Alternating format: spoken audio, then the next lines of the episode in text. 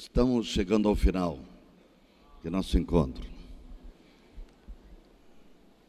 Mas temos certeza que o Senhor tem falado com cada um de nós nesses dias.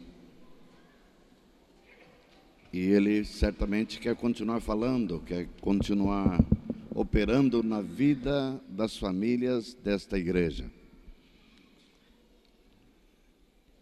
A família está no coração de Deus. Eu gosto de uma expressão que já vi gravada numa camiseta: família, uma feliz ideia de Deus. Ele que idealizou a família, ele que planejou a família. E as famílias as quais representamos vai se convergir, vai convergir para formar uma única família, a família do Pai. Ele quer uma família de muitos filhos, semelhantes a Jesus, por toda a eternidade. Está bom. Uma família, uma só família. Hoje somos muitas famílias, que vai se tornar uma só família, para todo sempre. Obviamente, nós estamos no processo de aperfeiçoamento dessa família. Ainda não chegamos lá, ainda há muitos conflitos, há muitos problemas, muitas deficiências, muitas debilidades. Mas o Senhor está entre nós, não só habita dentro de nós, mas está entre nós para atuar no coração de cada um, na mente de cada um e ensinar-nos a andar por seus caminhos, por seus estatutos, pelos seus mandamentos, para aperfeiçoar-nos e apresentar ao filho dele uma igreja, uma família sem mancha, nem ruga, sem defeito.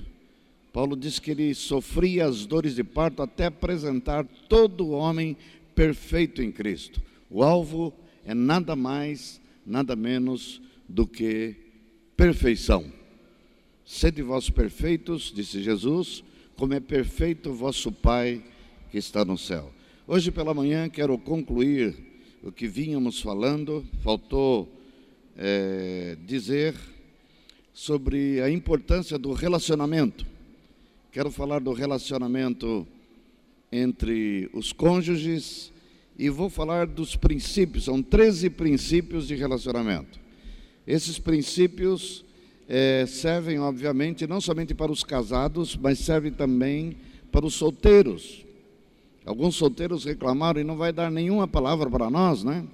Então, uma palavra para os solteiros e solteiras.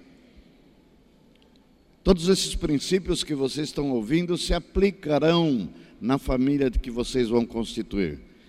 Ismael, ainda hoje pela manhã, no café da manhã, ele disse: Tudo que eu aprendi sobre família, sobre educação de filhos, eu aprendi antes de me casar.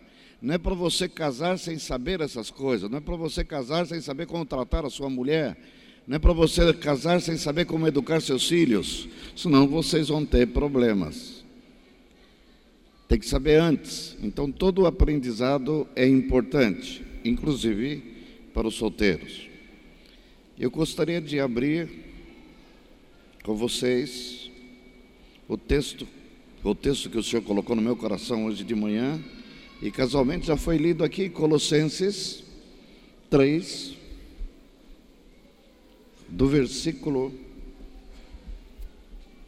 12 até o versículo 17. Nós estudamos aqui nesses dias do 18 em diante. Observe que Paulo, antes de falar do relacionamento, do, do, do, papel da mulher, ou do papel do marido, do papel dos pais, do papel do filho, ele vai dar algumas recomendações.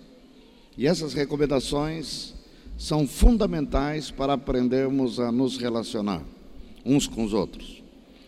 Revestivos, pois, como eleitos de Deus, santos e amados, de ternos afetos de misericórdia, de bondade, de humildade, de mansidão, de longanimidade, suportando-vos uns aos outros, perdoai-vos mutuamente caso alguém tenha motivo de queixa contra outrem, assim como o Senhor vos perdoou, assim também perdoai vós. Acima de tudo isso, porém, esteja o amor, que é o vínculo da perfeição. Seja a paz de Cristo o árbitro em vossos corações, o qual também foste chamados em um só corpo e sede agradecidos. Habite ricamente em vós a palavra de Cristo. Instruí-vos e aconselhai-vos mutuamente em toda sabedoria, louvando a Deus com salmos, hinos e cânticos espirituais, com gratidão em vossos corações. E tudo o que fizerdes, seja em palavra, seja em ação, fazei no nome do Senhor Jesus, dando por ele graças a Deus Pai. Por... Abram, por favor, 1 Pedro, texto que nós usamos aqui durante a semana, que fala de santidade. Sede santo porque eu sou santo. Quero ler o versículo que começa no versículo 18, capítulo 1 de 1 Pedro, verso 18. Vamos ler até o versículo 23 sabendo que não foi mediante coisas corruptíveis, como prata ou ouro, que fostes resgatados do vosso fútil procedimento que vossos pais vos legaram, mas pelo precioso sangue, como de cordeiro, sem defeito, sem mácula, o sangue de Cristo, conhecido com efeito antes da fundação do mundo, porém manifestado no fim dos tempos por amor de vós, que por meio dele tendes fé em Deus o qual ressuscitou dentre os mortos e lhe deu glória, de sorte que a vossa fé e esperança estejam em Deus. Tendo purificado as vossas almas pela vossa obediência à verdade, tendo em vista o amor fraternal não fingido, amai-vos de coração uns aos outros. Eu gosto dessa última palavra, ardentemente. Um amor apaixonado Quero chamar a atenção nesse texto, que a primeira parte desse texto que lemos fala de uma purificação que vem à nossa vida através do sangue de Cristo. Mas essa é, um, é uma doutrina, uma, uma, uma verdade profundamente conhecida por nós e hoje lembrada por ser a Páscoa, mais uma vez lembrada, né? Lemos a passagem de Êxodo aqui, em que fala que o sangue seria colocado nas ombreiras da porta, o sangue era de um cordeiro que representava Jesus, que ainda se tornaria o cordeiro de Deus. E o destruidor passaria por aquela casa e não tocaria em ninguém. Então nós sabemos que o sangue de Jesus não somente perdoa, mas nos purifica dos pecados. Mas quero chamar a atenção de vocês pela segunda parte que Pedro, inspirado pelo Espírito Santo, nos traz. Nós falamos muito pouco dessa segunda parte.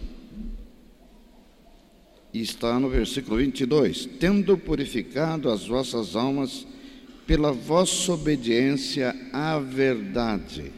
Então há duas purificações: uma que vem nos através do sangue e outra que nos vem por obedecer à verdade. Nesses dias temos ouvido a palavra, essa palavra não tem poder de purificar-nos só por ouvir. A palavra vai fazer um efeito purificador na medida que nós obedecemos a palavra. Tendo purificado as vossas almas. Pelo sangue de Cristo? Não, agora aqui não está falando mais do sangue. Por que não? Quando se trata do sangue de Cristo, tratando de nossos pecados, são atos consumados, desobediências já realizadas, transgressões praticadas, são fatos consumados. O sangue opera como purificação, como perdão de Deus. Mas quando fala aqui da nossa obediência à verdade, está apontando-nos um caminho que vai fazer com que nossa alma seja purificada do engano, da mentira e dos tropeços que nos levariam a pecar. Estas coisas vos escrevi, diz João, para que não pequeis. O alvo de Deus para a minha vida, para a vida de vocês, para a vida da família de vocês, é que não pequemos. Mas só há uma maneira de não pecarmos mais podemos até mistificar, o Espírito Santo vai nos ajudar. É, Deus sempre colocamos quase que toda a responsabilidade na mão de Deus. De fato, Deus está conosco. Para que andemos no seu caminho. Mas não vai acontecer nada na minha vida e nem na vida de vocês se não houver uma resoluta disposição de nosso coração de obedecer à verdade. Então há uma purificação, há uma santificação no processo e depende da minha fé e da minha obediência à palavra do Senhor. Amém? Nesses dias, Deus quer que aprendamos a amar uns aos outros. O amor seja sem hipocrisia. Amar de todo o coração. Amar nossa esposa. Esposa amar seu marido. Pais amar seus filhos. De que maneira? Ardentemente. Esse amor demandado pelo Senhor produz purificação, produz cura tem muita gente enferma entre nós e a razão dessas enfermidades é porque são mal amadas. Mulheres não têm que ficar chorando pelos cantos nem ficarem deprimidas, porque seus maridos não as amam. Filhos problemáticos, porque seus pais não só não corrigem, pensamos às vezes que só corrigir que é, que é a solução, não é. Antes de corrigir, eles precisam ser amados. Não um amorzinho qualquer, mas amados ardentemente. Esse amor ardente traz cura para a alma de quem recebe. Quando vamos abordar os relacionamentos, queremos chamar a atenção ainda de um texto que vai nos ajudar a entender qual é a proposta de Deus. Está em Efésios,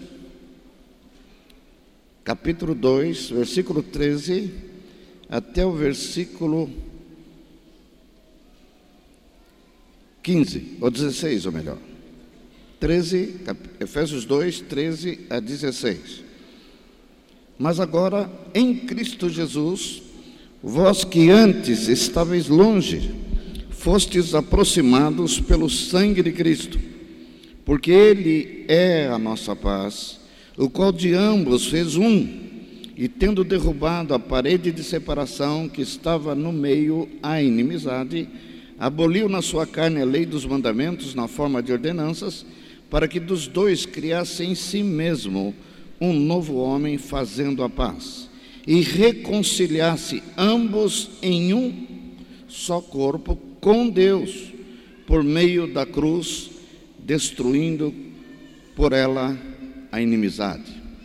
Os efeitos da cruz de Cristo têm dupla direção, dupla aplicação. Se tem uma coisa na Bíblia que Deus dá um destaque muito, muito relevante, é a relação vertical com o Senhor. Mas Paulo, escrevendo aos Romanos, diz que nós éramos inimigos de Deus, por causa da nossa conduta, de nosso comportamento, de nossa iniquidade. Mas Jesus veio ao mundo para oferecer a si mesmo, para, através da sua morte, reconciliar-nos com Deus, criando um caminho de relacionamento com Deus, entre o homem e Deus. Mas Deus não somente quer resgatar o relacionamento com Ele, mas Ele quer derrubar a parede de separação que existe entre homem e homem.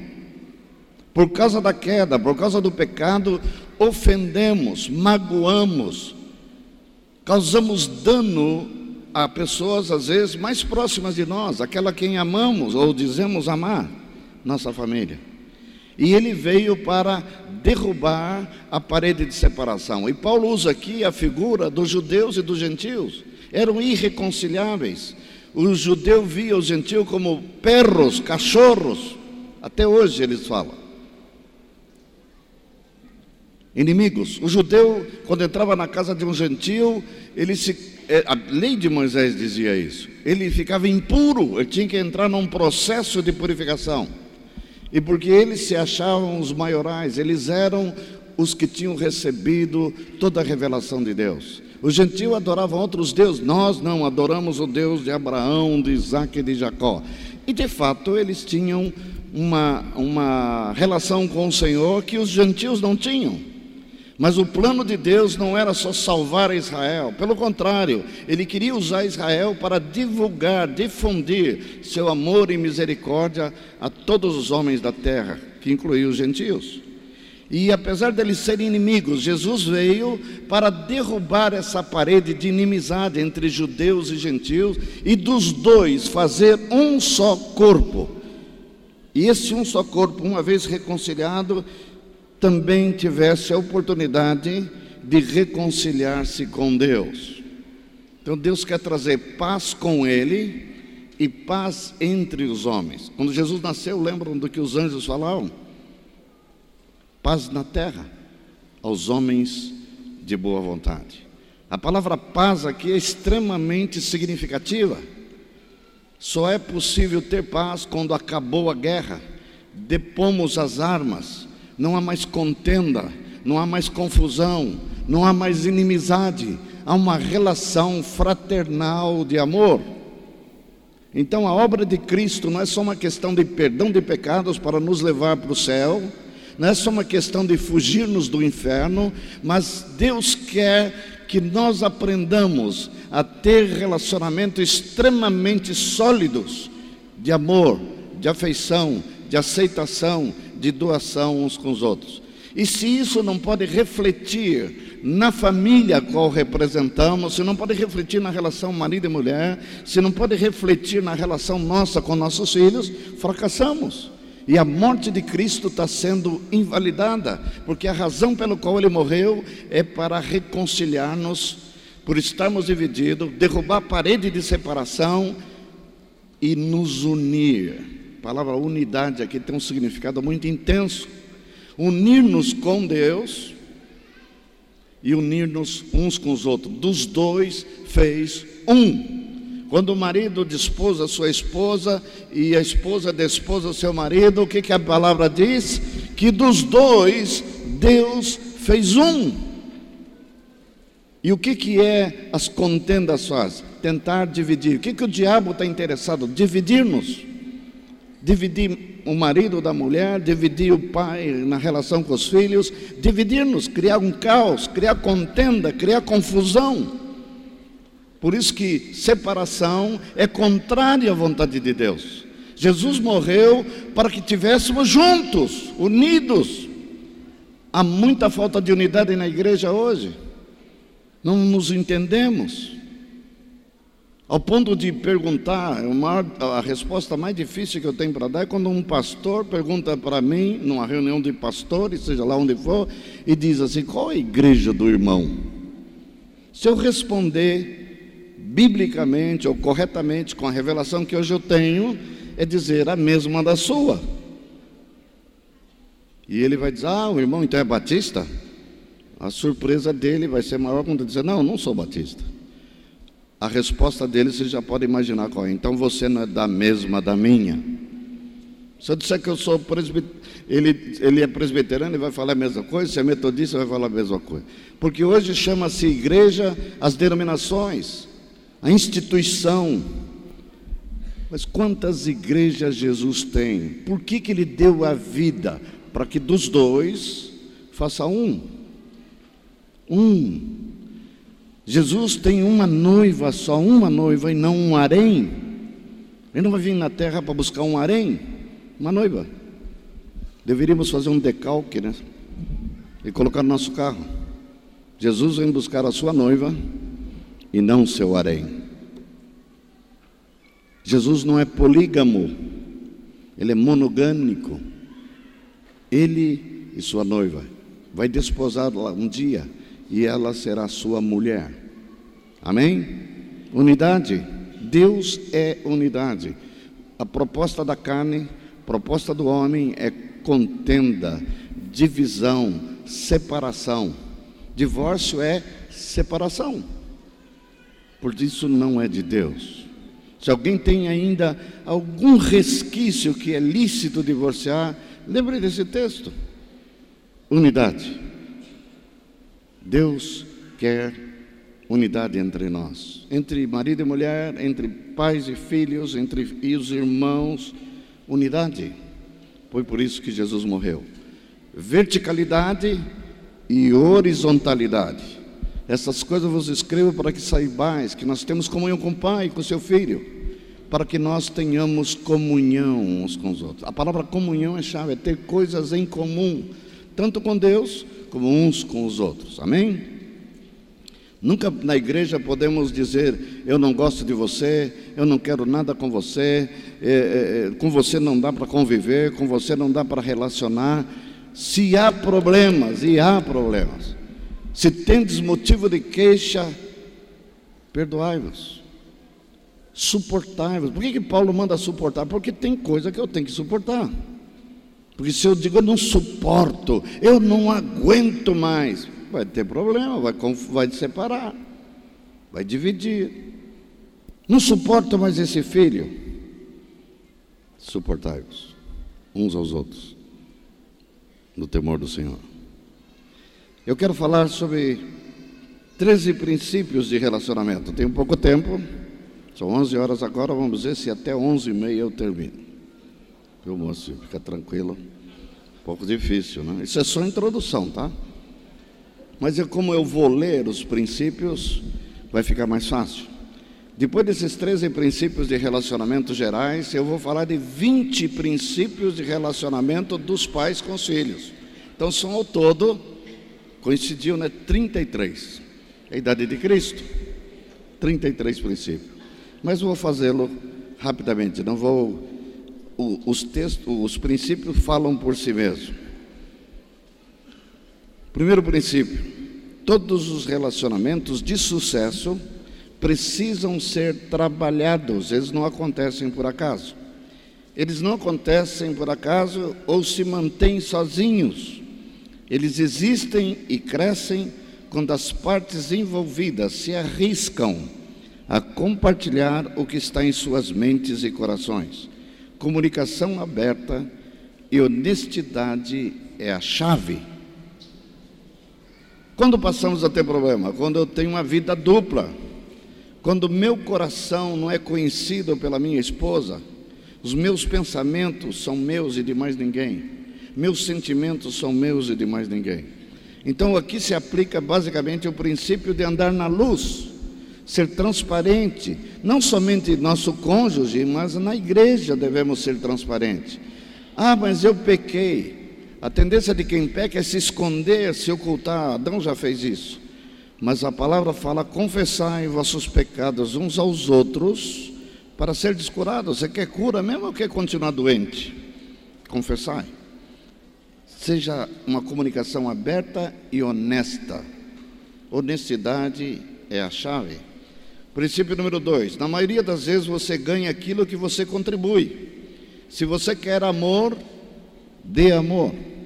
Se você quer amizade, seja amigo. Se você quer ser entendido, tente ser mais compreensivo. Essa é uma prática simples que funciona. Você não pode colher nada se você não plantou nada. Pode estar certo. Quando alguém diz ninguém me ama, que eu chamo de complexo Nat King Cole, né? Ninguém me ama, ninguém me quer, pode estar certo que essa pessoa não ama também, porque se ela ama uma única pessoa, essa pessoa vai certamente corresponder e retribuir. É muito raro quando não há uma relação mútua. Você não pode colher nada se você não plantou nada. A sua colheita é proporcional à sua semeadura. Princípio número 3. Você não deve ter que brigar por um lugar na vida de alguém. Nunca force alguém a abrir espaço na vida dela para você, pois se você souber o seu valor e agir de acordo com o que o Senhor determina, eles vão criar esse espaço para você. O amor, a atenção, o carinho jamais pode ser mendigado ou cobrado. Isso é comum entre os casais. Mulher diz: Você não me ama. E ele responde: você não me obedece? Uma mulher disse: Eu só vou me submeter a meu marido quando ele me amar como Jesus mandou amar. E o marido disse: Eu só vou amar você se você me submeter. Não tem jeito, isso não tem solução porque nenhum dos dois quer dar o primeiro passo. Você quer que a sua mulher se submeta? Simples. Faça a sua parte. Ame como Cristo amou. Mas ela não merece. Então você não aprendeu a andar na graça, porque a graça de Deus é dada para quem não merece. Você não merece nada e Deus te aceitou como você é. Não trabalhe em cima de méritos, trabalhe em cima da graça de Deus. Ame gratuitamente, ame livremente. E depois você vai ver a diferença que vai haver na submissão da sua mulher. A mulher, por sua vez, diz: Eu não sou submissa porque não me ama. Seja submissa apesar dele não te amar. E você vai ver a diferença. Ele vai falar: é, Essa mulher me cativou. Quarto princípio: existe um propósito para cada pessoa que você conhece. Algumas pessoas testarão você, algumas pessoas usarão você, algumas pessoas lhe ensinarão algo precioso. Mas o importante é que algumas farão você descobrir o melhor de você. Aprenda a ver e aceitar as diferenças entre essas pessoas e haja de acordo. Às vezes nossas expectativas com respeito a algumas pessoas se frustram. Esperamos muito delas, esperamos muito dos nossos filhos e eles não correspondem à nossa expectativa. Seja mais compassivo, seja mais compreensivo. Digo aqui, e me dirijo aos jovens que não casaram ainda. A tendência é idealizar um casamento perfeito. As moças idealizar um príncipe encantado. Essa idealização, às vezes, fazendo da igreja. Eu fazia também. Quando eu fui morar na Argentina, idealizava uma igreja perfeita, uma igreja do Novo Testamento. Eu chamo essa fase de amor romântico. E você, quando tem uma expectativa muito grande, distante, alienada da realidade, você vai se frustrar. Muitos casamentos sofrem por causa dessa idealização exagerada. Quero dizer para vocês que não tem homem perfeito e não tem mulher perfeita e, como consequência, não tem casamento perfeito, porque somos imperfeitos. Levamos para dentro do casamento, dentro da relação matrimonial, nossas imperfeições, nossas rabugices, nossas manias, nossos preconceitos. Por isso que o casamento tem problemas. E cabe a você aprender, primeiro, menos, menos. Baixa o botão, menos. Um autor disse: em vez de você querer mudar o outro, mude você. Você não tem poder para mudar o outro. Mude você e se doe para que o outro mude. Quinto princípio: nós todos mudamos. E não há problema nisso. Nossas necessidades mudam com o tempo. Quando alguém diz você mudou, nem sempre é ruim. Algumas vezes significa que você parou de viver a vida do jeito deles. Não se desculpe. Além disso, ao invés disso, seja aberto, sincero. Explique como se sente e continue fazendo aquilo que você sabe de coração que é certo. Sexto princípio você tem o controle total da sua própria felicidade. Se seu relacionamento com você mesmo não está funcionando, antes de eu aprender a amar os outros, eu tenho que aprender a amar a mim mesmo.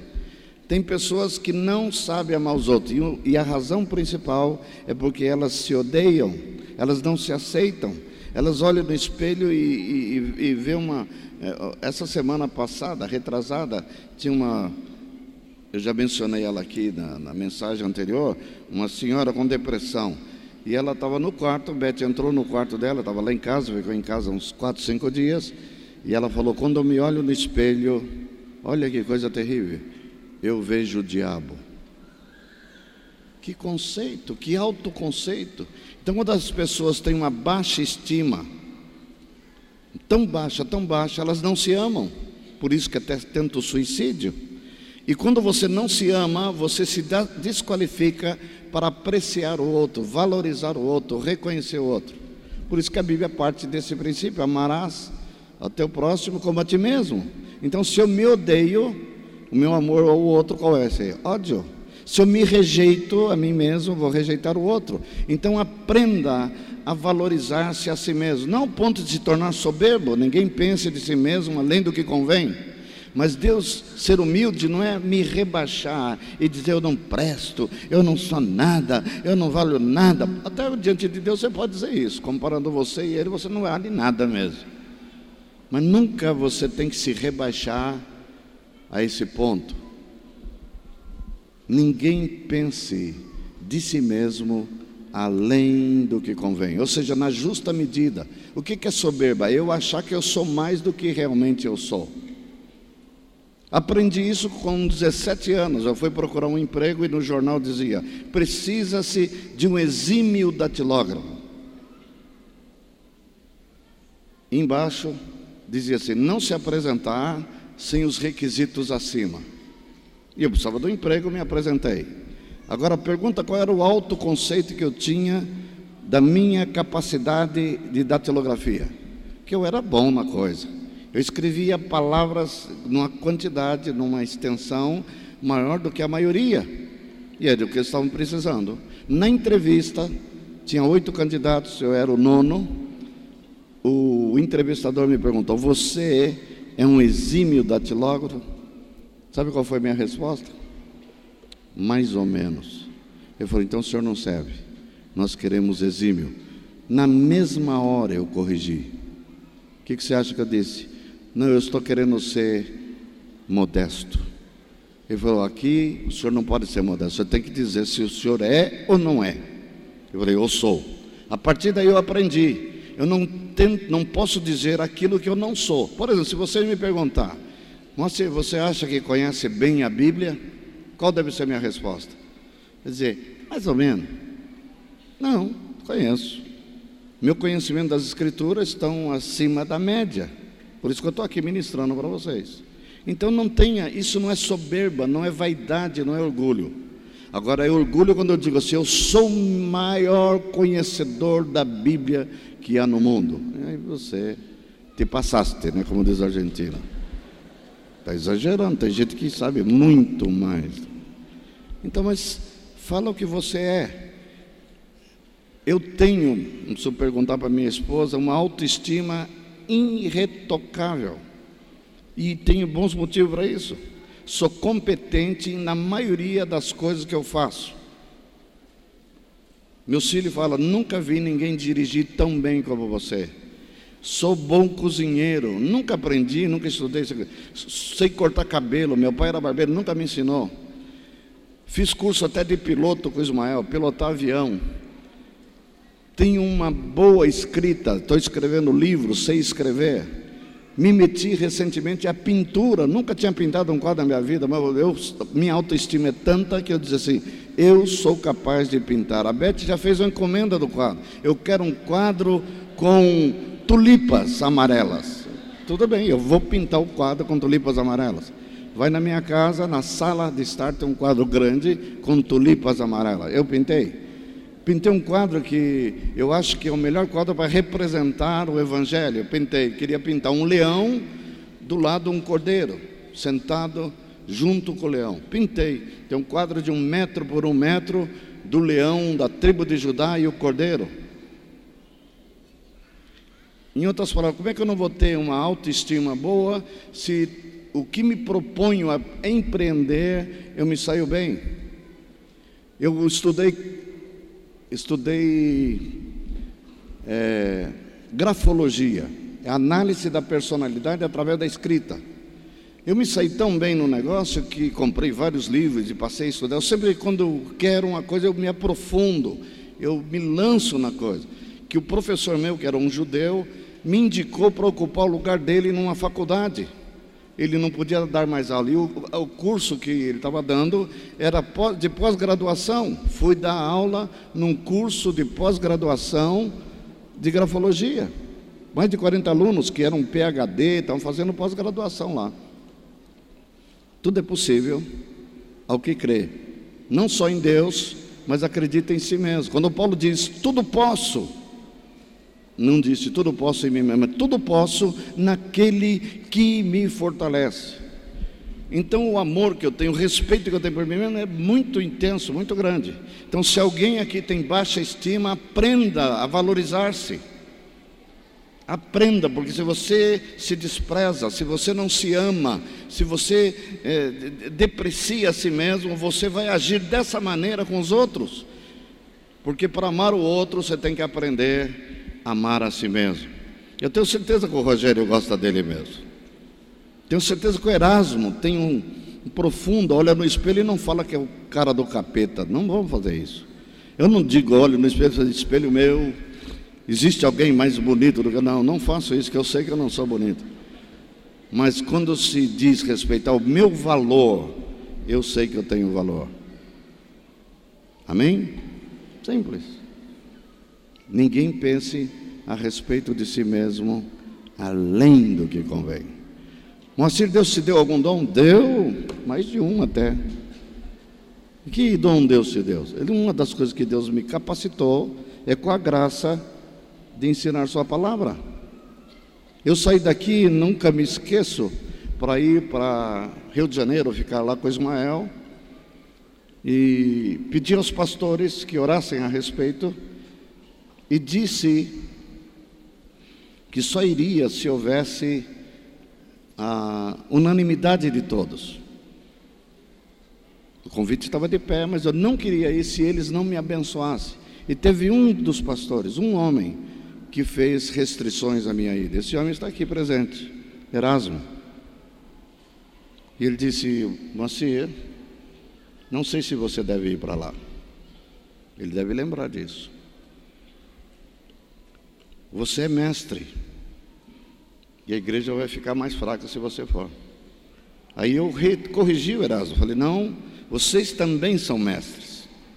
Porque o pastor tem que ser pastor mestre. Eu creio que todos vocês têm a unção para ensinar. E ele disse: Mas você é um dos melhores. Unção de Deus. Graça de Deus. Não sou, não vim de mim mesmo. Tudo posso naquele que me fortalece. Amém? Então nós podemos ter esse nível de postura, porque é necessário para poder amar os outros. Princípio número 7. Perdoar outros lhe ajuda. O perdão não, não é dizer aceito o que você fez para mim, é dizer não deixarei o que você fez para mim destrua a minha felicidade para sempre. O perdão é a resposta. Não significa apagar o passado ou esquecer o que aconteceu. Ainda que Deus diz: lançarei os teus pecados na profundeza do mar e deles jamais me lembrarei. Ele está falando uma linguagem figurada. É claro que Deus continua lembrando, mas Ele não traz mais ao presente no relacionamento dele conosco. Ele tirou, lançou fora. Perdão pressupõe isso. Você tem que resgatar a pessoa a mesma posição que tinha antes de pecar, senão não é perdão. Perdão é a resposta, não significa apagar o passado ou esquecer o que aconteceu, significa que você está deixando o ressentimento e a dor de lado, ao invés disso, escolhendo aprender com o incidente e continuar com sua vida. Uma das coisas que eu tive muita dificuldade é de perdoar, mas eu vi que o perdão não é voluntário. Perdão não depende de mim, o perdão é compulsório. E se não perdoardes, tampouco vosso Pai perdoará. Então a coisa, Jesus nos coloca na parede. Se tem alguém aqui retendo o perdão no seu coração, não faça isso, que você estará em apuros com Deus, porque Ele te perdoou. Tanto é que o padrão é perdoar uns aos outros, assim como Deus em Cristo vos perdoou, já perdoou. Você não deve carregar culpa, não deve andar sem se perdoar, porque Ele já te perdoou. Agora, pois, Paulo, Romanos capítulo 8, versículo 1: já não há nenhuma condenação para os que estão em Cristo Jesus. Por que, que temos que tomar remédio? Por que, que temos que buscar psicólogos e, e psiquiatra? Normalmente por razões da culpa. Mas se você fez alguma besteira tão grave, tão grave, que você não se perdoa, lembre-se: Deus em Cristo já te perdoou. Arrepende do teu pecado, confessa o teu pecado, e o Senhor já liberou o seu perdão. Mas não retenha o perdão para os outros. Se alguém te ofendeu, se alguém fez uma maldade com você, se alguém aprontou com você, aprenda a perdoar. Perdoe imediatamente. A saúde, o beneficiado maior é você mesmo. Não haverá ferida no seu coração. Amém? O perdão é uma das coisas muito importantes no relacionamento na família. Você não pode mudar as pessoas. Princípio número 8. Você não pode mudar as pessoas, somente elas podem mudar a si mesmas. Ao invés de tentar mudar os outros, dê, dê apoio a eles e lidere com o seu exemplo. Se existe um comportamento específico que alguém que você ama tem que, você espera que desapareça com o tempo, obviamente um comportamento negativo, né? Provavelmente não vai acontecer. Se você realmente precisa que eles mudem algo, seja honesto e coloque todas as cartas na mesa para que essa pessoa saiba o que você espera que elas façam. Nono princípio: discussões acaloradas é uma perda de tempo. Quanto menos tempo você gastar questionando a pessoa que machucou você, mais tempo você terá para amar a pessoa que ama você. E se acontecer de você estar brigando com alguém que você ama, não deixe que a raiva tome conta de você. Dê a você mesmo algum tempo para se acalmar e gentilmente discuta a situação. A palavra branda acalma o furor. A palavra irada suscita, ou melhor, a palavra hostil suscita ira. Décimo princípio. Isso aqui é muito sério. Você fica melhor sem algumas pessoas. Estou falando do círculo de relações. Quando você começa a se comprometer, esquecer a sua moral ou a sua vida espiritual por conta de algumas pessoas à sua volta, é tempo provavelmente de mudar essas pessoas de seu relacionamento íntimo. Alguns podem achar isso aqui antibíblico, e eu quero dizer para vocês nada mais bíblico do que isso. Provérbios diz: Não andes com um homem colérico. Não está falando de temperamento, está falando de um homem iracundo, encrenqueiro, briguento. E diz o motivo: para que não venhas aprender as suas práticas. Salmo 1 diz: Bem-aventurado é o homem que não anda no conselho dos ímpios, nem se assenta na roda dos escarnecedores. Pelo contrário, seu prazer está na lei do Senhor e na sua lei medita de dia e de noite. Paulo escrevendo aos Coríntios, capítulo 5, diz: Em carta vos escrevi que não vos associeis. O que é se associar? Com alguém que dizendo-se irmão, lá em Salmo 1 fala dos ímpios, aqui está falando de pseudos irmãos, na igreja. Alguém que dizendo-se irmão for avarento, roubador, maldizente. Então, se você fica andando com pessoas que vivem o tempo todo falando mal dos outros, se afaste dela, ela vai te fazer mal. Nunca ceda o seu ouvido para ficar ouvindo maledicência. Rejeite isso. São pessoas que, em vez de acrescentar algo, puxa você para baixo, te contamina. Procurem guardar sua mente, seu espírito. Cuidado com as amizades do mundo. Às vezes temos que nos relacionar. Faculdade, jovens. Mas cuidado quando você começa a andar com pessoas transviadas do caminho do Senhor. Eu, quando era jovem, tinha alguns amigos. Não só usavam drogas, tinham traficantes de drogas. Felizmente Deus me guardou mas eles incansavelmente me ofereciam drogas. Incansavelmente me chamavam para beber com eles. E é isso o conselho da Bíblia. Cuidado, não ande com eles, para que não venha aprender as suas práticas. E se você hoje está andando com alguém que está te prejudicando, sai fora. Lembre-se que relacionamento é reciprocidade, é mutualidade. Algumas pessoas somam com você e te enriquecem, outras somente querem aproveitar de você, tirar partido de você, te empobrecer, porque vivem para te explorar.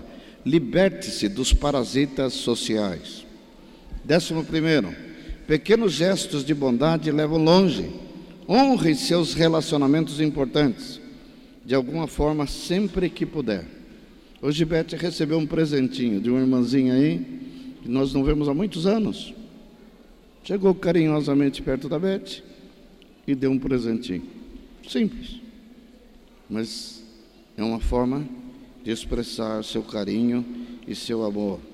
Cada dia você tem a oportunidade de fazer o seu relacionamento ser mais doce e mais profundo, fazendo pequenos gestos para mostrar seu agradecimento e afeição. Quantos maridos não dão mais flores para suas mulheres? Quantos maridos esquecem do dia do aniversário dela ou do aniversário de casamento? Quantos esquecem, não é só das datas especiais. Apareça, surpreenda a tua mulher, surpreenda teu marido e dê alguma coisa que ela quer ganhar um vestido, uma blusa, quem tem dinheiro, uma joia, ou mesmo uma bijuteria, ou levá-la para jantar, ou levá-la ao cinema para ver aquele filme que ela gostaria tanto de ver. Simples gestos. Isso é uma demonstração de amor. Décimo segundo, mesmo os melhores relacionamentos não duram para sempre. Não estou me referindo aos casamentos. Esse é para durar forever para sempre. As pessoas não vivem para sempre. Aprecie aquilo que você tem, quem você ama e cuida de você. Você nunca saberá quando eles representam para você até o dia que não estiverem mais ao seu lado. Lembre-se, apenas porque alguma coisa não dura para sempre, não significa que ela não mereça a sua total dedicação. Décimo terceiro e último, ame de fato e de verdade. Nunca pergunte: estarei amando, mas estarei renunciando-me, crucificando por amor ao outro. Amar o outro é uma estrada de mão única, que você toma, se você toma um objeto, uma pessoa somente para você, então você cessa de amar, porque parou de dar e você estará andando na contramão. Se pensa que amar é fácil, engana-se, porque amar é antes de tudo é dar um passo no meio da noite, na escuridão em direção à morte, para produzir a vida. Amar é morrer para si mesmo e viver para o bem do outro. Amém? Guarde esses princípios. Esses princípios estarão colocados no site da igreja, depois você pode pegar. Dos 20 princípios para os pais, é muito importante. Todos nós sabemos que como é importante ter uma sólida relação com nossos filhos. Esta é a porta principal que nos permite navegar por suas personalidades e compreendê-los melhor e que nos leva a ter uma família estável e melhor. A seguir, esses 20 conselhos simples e eficazes que ajudarão no relacionamento e desenvolvimento da relação com nossos filhos. Primeiro princípio: destine um tempo para cada um dos seus filhos almoce com eles, caminhe com outro, ou mesmo saia em, em, com cada um deles separadamente. É importante que você faça com que cada um dos filhos se sinta amado individualmente, sem comparação com seus irmãos. Se eles se sentirem comparados, tentarão competir pela atenção dos pais. Neste caso, um ou mais deles poderia isolar-se e se sentir inseguro sem que você saiba. Princípio número dois: Ajude-os a construir sua autoconfiança, estimulando-os e apreciando cada esforço, e não só os resultados do esforço, como infelizmente muitos de nós fazemos. Terceiro princípio: comemore suas conquistas diárias.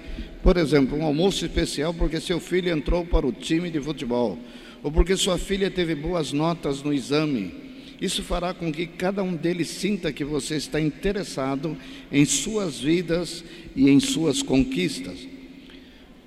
Nunca seja assim apenas com um deles, mesmo que os outros não consigam ter o mesmo resultado. Se você procurar bem, sempre encontrará alguma conquista dentro deles.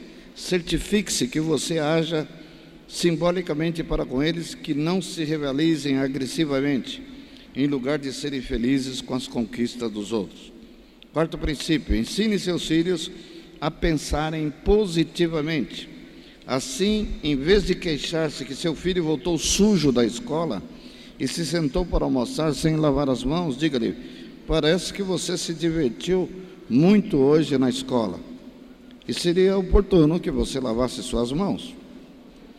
Em vez de criticar, elogie primeiro. Quinto princípio: pegue o álbum de fotografias de seus filhos de quando eram bem pequenos e conte-lhes alguma história dessa época de suas vidas e que eles não se lembram mais.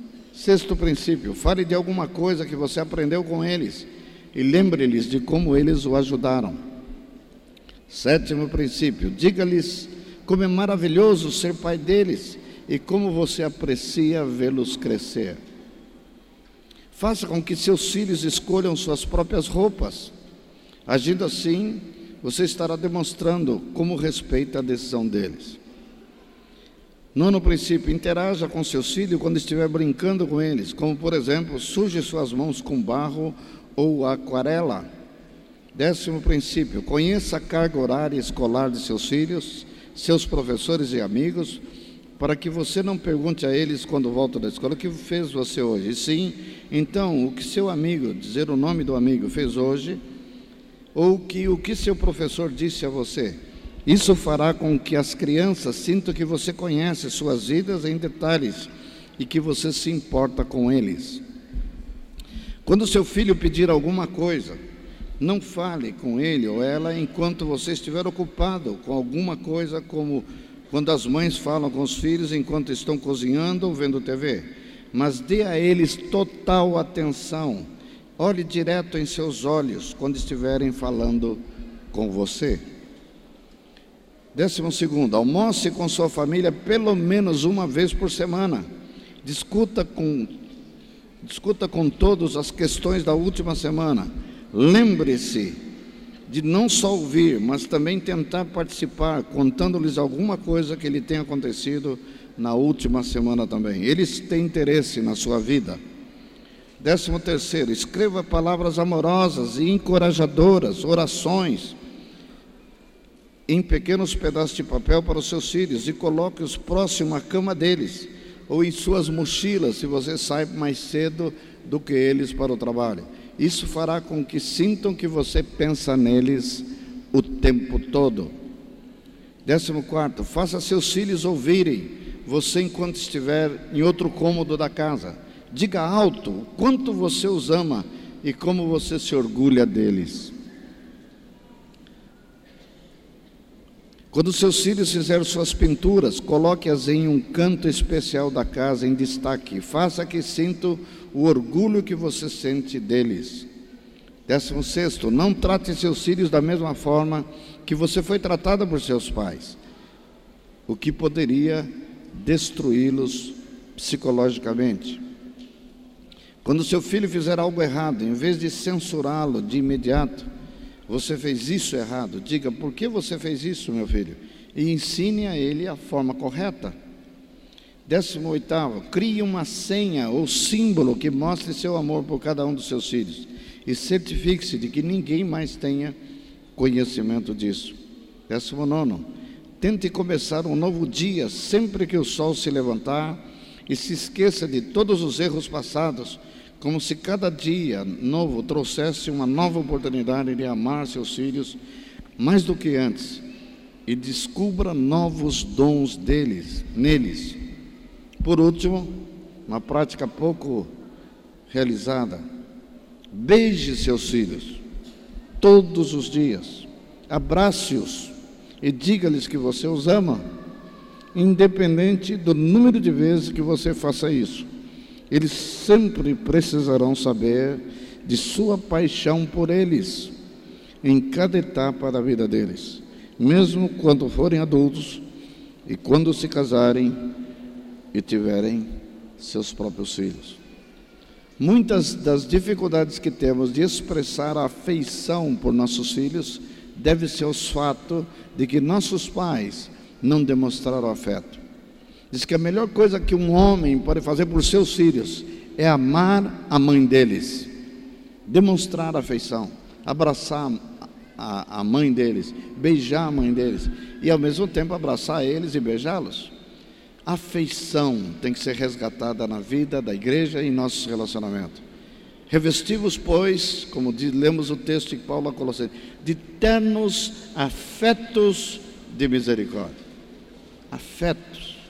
Manda nós vestirmos, manda incorporar isso na nossa personalidade e na nossa conduta.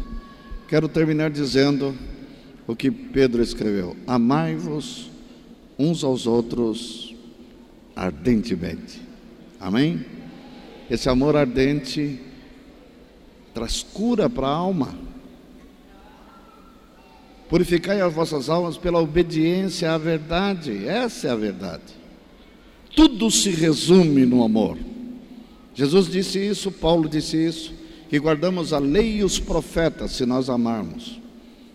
Você não precisa nem da Bíblia, num certo sentido. A Bíblia, todo o ensino dela, todos os mandamentos dela apontam para aprendermos a nos amar. Se nós aprendemos a amar como Ele nos ama, você não vai ter que ficar se preocupando quais mandamentos você está quebrando. Quem ama a sua mulher não adultera. Quem ama o seu filho, a sua mulher, não tem que viver a vida toda pedindo perdão. Ele só vive para fazer o bem. Amém? Aleluia. Vamos nos colocar em pé, eu quero orar por todos vocês. Senhor, Tu conheces o nosso coração, conheces a nossa fragilidade, conheces as nossas deficiências, algumas delas nem estamos tão conscientes. Mas pedimos, Senhor, que tu tragas luz, que nós olhemos não para o outro para acusá-lo, para julgá-lo, mas olhemos para nós mesmos. Onde estamos falhando? Onde estamos transgredindo tua palavra? Onde estamos falhando no trato com o nosso próximo, com nossa esposa, com nosso esposo, com nossos filhos? Ajuda-nos a consertar tudo o que está fora do lugar. Concede-nos a graça para isso. Sabemos que por nós mesmos não temos força, não temos competência, não temos capacidade, mas o Senhor está conosco. O Senhor é a nossa força. Portanto, ajuda-nos a avançar e sermos famílias modelos sermos pais modelos, sermos mulheres modelos de mãe e de esposa. Que a nossa casa seja um referencial para os nossos vizinhos, para os nossos amigos e que não tenhamos vergonha de nada que acontece nas quatro paredes. Pelo contrário, queremos que todos saibam como vivemos bem, como somos felizes, como amamos ao Senhor, como o Senhor reina em nossa casa Pedimos essa graça, essa bênção sobre a vida de todos os irmãos, de todas as famílias aqui representadas. Guarde-nos de tropeços, guarde nossos filhos para que cresçam no caminho do Senhor e deles jamais se desviem. Ajuda-nos a ensiná-los os teus caminhos. Sejamos perseverantes nisso, não só nessa semana que se segue ao encontro, mas que tenhamos claro que isso é o modus vivendi, isso é a nossa regra de conduta para sempre. Ajuda-nos a sermos perseverantes, em nome de Jesus. Amém.